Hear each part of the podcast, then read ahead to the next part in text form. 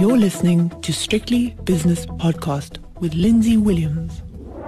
The JSE has closed its doors for another day, so it's time for the five o'clock shadow with myself, Lindsay Williams. Normally, we would have David Shapiro from Sasfin Securities and Joanne Bainham from Sterling Private Wealth in Cape Town. David Shapiro is absent without leave. I hear rumours that he's uh, jogging around Central Park in New York at the moment, uh, but these are unsubstantiated rumours. And I have got a, a, hard fact that Joanne Bainham's phone has just completely bombed out, but it is six years old, so we can forgive her for that. But anyway, that concatenation of circumstances means it's just me on my own, and we're just going to talk about the markets. Now, we'll talk about the JSE Securities Exchange because Copper 360, this new copper, I don't know, exploration company, or does it have assets underground? I don't know yet. But anyway, uh, the share price after drilling results were released today, uh, share price rallying by around about 18%.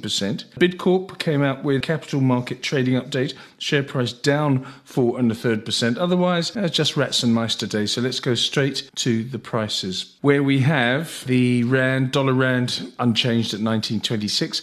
The British pound against the rand 23.90, which is a 0.3% fall for the pound. The euro rand is 20.59, which is a third of a percent uh, for the euro. A euro dollar is 106.90, and that means the euro has fallen by a third of a percent against the greenback. On the commodities, we've got the gold price up uh, $2 at $1961 an ounce. We've got platinum, though, up $33 an ounce, or 3.25% to 1040 and palladium up $3 to 1408 now then uh, let's look at the oil price it wasn't really very much of a brave call to say that the oil price wouldn't do anything on the OPEC plus cuts that came out because they were so wishy washy. But anyway, West Texas crude $72.18, which is flat, and Brent crude oil $76.64, which is flat. Natural gas prices up 1.6%. What else have we got here?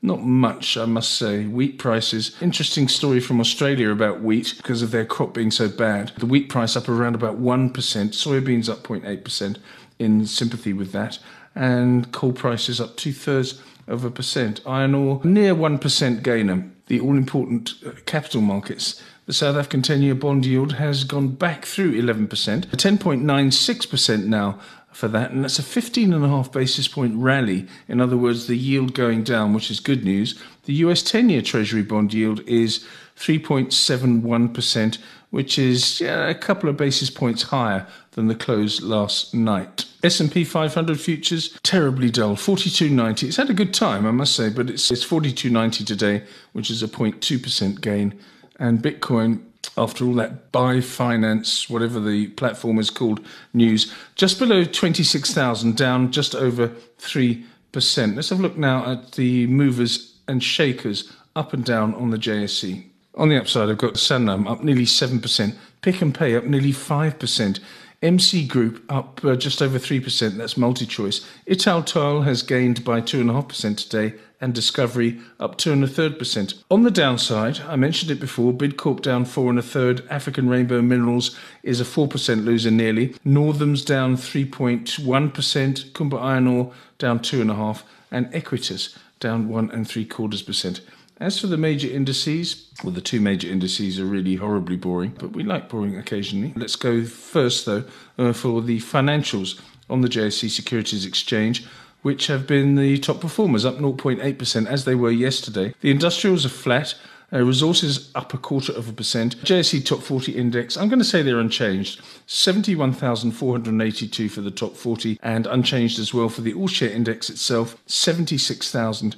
676. I'll be back uh, tomorrow with Wayne McCurrie for Wayne on Wednesday and also Schalk Louw giving us a proper uh, analysis of the closing date on the JSE. So please join me for both of those. The views and opinions expressed in these podcasts are those of Lindsay Williams and various contributors and do not reflect the policy, position, or opinion of any other agency, organization, employer, or company associated with strictlybusinesspodcast.com. Assumptions made on the analyses are not reflective of the position of any other entity other than the speaker or the author. And since we are critically thinking human beings, these views are always subject to change, revision, and rethinking at any time. Please do not hold us to them in perpetuity.